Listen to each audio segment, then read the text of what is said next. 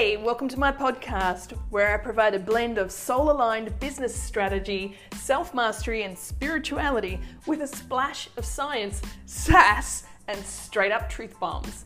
I'm Katie Joy, the Global Butterfly, transforming your life and business from the inside out.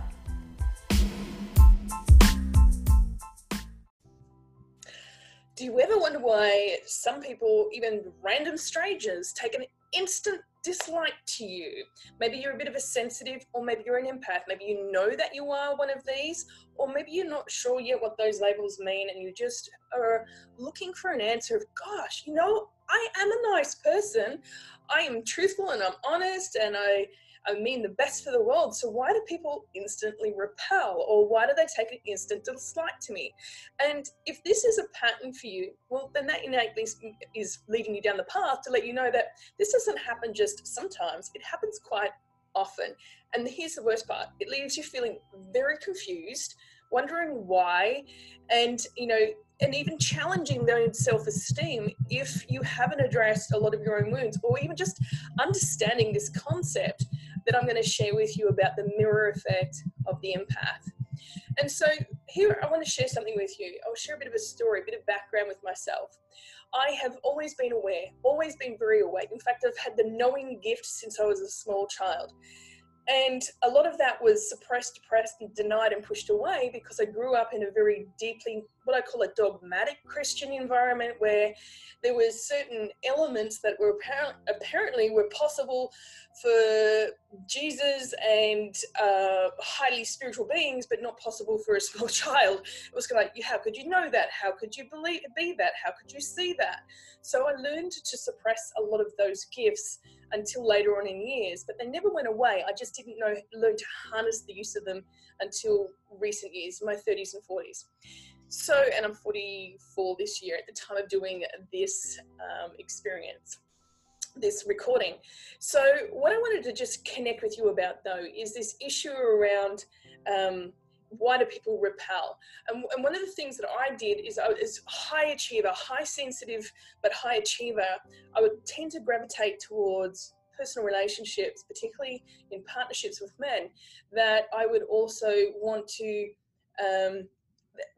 rescue, if you like, because I could see what was going on. But also at the time when I was going through these dysfunctional relationships, is the learning and lessons I needed to create for myself was this self-love and these boundaries and discernment. You can see my recent YouTube or podcast that lets you know about that. You can look for the one around that goes deeper into that concept, but I'm not going to do it here right now. But essentially, when you in the presence of somebody who is not willing to be fully aware of all parts of themselves, particularly the shadow self or parts of themselves that they're denying or repressing, usually for two reasons. One is that they're either trying to fit in, which is the majority of the world, right?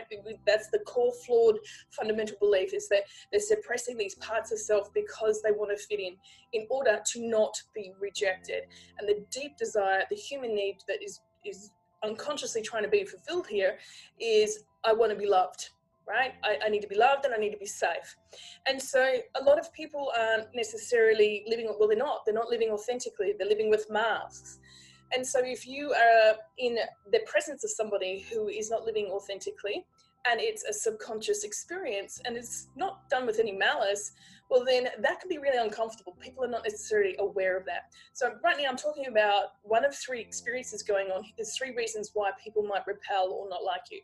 The one I'm talking about right now is reflection. So it's that whole mirroring effect of you are literally responding, because you're, as an empath or a sensitive, maybe you know you are, maybe you know you're not yet aware that that's what you are, but you have the ability to feel the emotions of somebody else or see the aspects of somebody else, and you'll mirror it back, and the other person is not yet ready to witness that or see that, or they don't like it, or maybe they even despise it, and they'll then incorrectly project that back onto you because it's, in their eyes, it's you that's making them uncomfortable. They're being triggered and they don't want to deal with it, so they think it's you.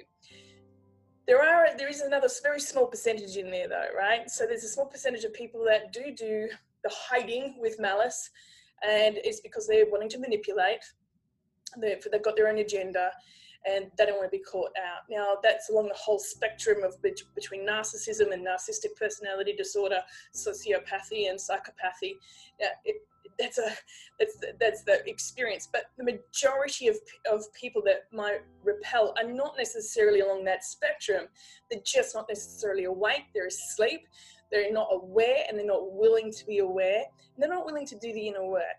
So that's just one aspect that to address this situation. Here's another challenging experience. The second one is your vibration.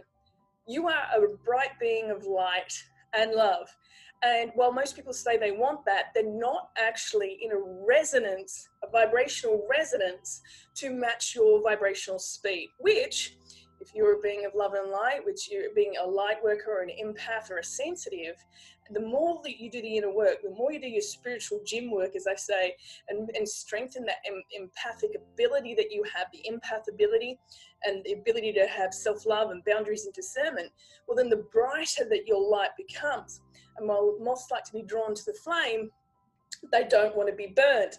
And for them, if they come to the light because it's what they want, they're envious of it, but they're not yet skilled or in awareness, first and foremost, but also in energy harnessing to be able to match you in that vibration, to be in that field. And so it's easier for them to tear you down and pull you down or run away and avoid you, because it just reflects too much within them. So I really need you to understand this. It's not about you. And it's really important, because we hear this, don't take it personally, but what does that mean? Well, this really means don't take it personally. And just having these understanding around these concepts, it really helps, right? So the third aspect, so we've got reflect, and then we've got the vibrate, and then the third one I want to mention is hibernate. Hibernate means, as light workers and beings, what our core being on the earth is transmutation of energy. We're shifting energy, we read, we detect and we read, and then we process energy. But the thing is, we can't process other people's energy. We need to be discerning of being aware of what's our energy and what's not.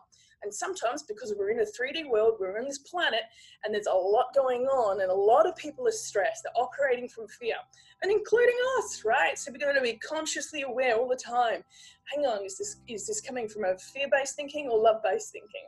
But life happens, and we have our own goals and dreams and pursuing, and then we have we're meeting the demands and needs of other people.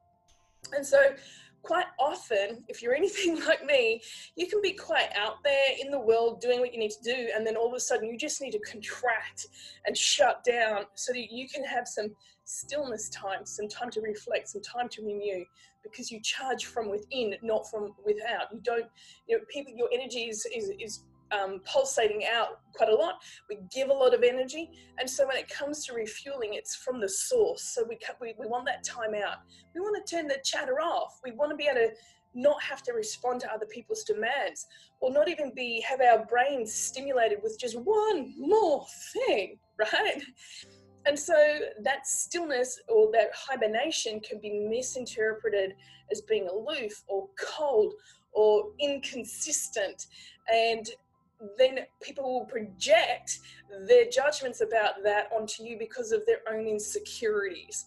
And so they might, out of resentment or out of punishment, avoid you, move away, or disconnect. And again, it's not you. There's nothing wrong with you, and that's really often when I'm working with my clients, it's a fundamental dominating thought. What's wrong with me? What's wrong with me? What's wrong with me? Why aren't I liked? Why am I being picked on? Why am I being bullied? Why am I? Why do people suddenly not like me or hate me for no reason? Why are they trolling me? And well, hopefully this video and podcast has shed some light on that for you, and provided some value for you to understand the mirror effect of the empath or the light worker, or just I call it the moth to the flame. So, but it wants to come in, but then it's not be able to connect with the light either.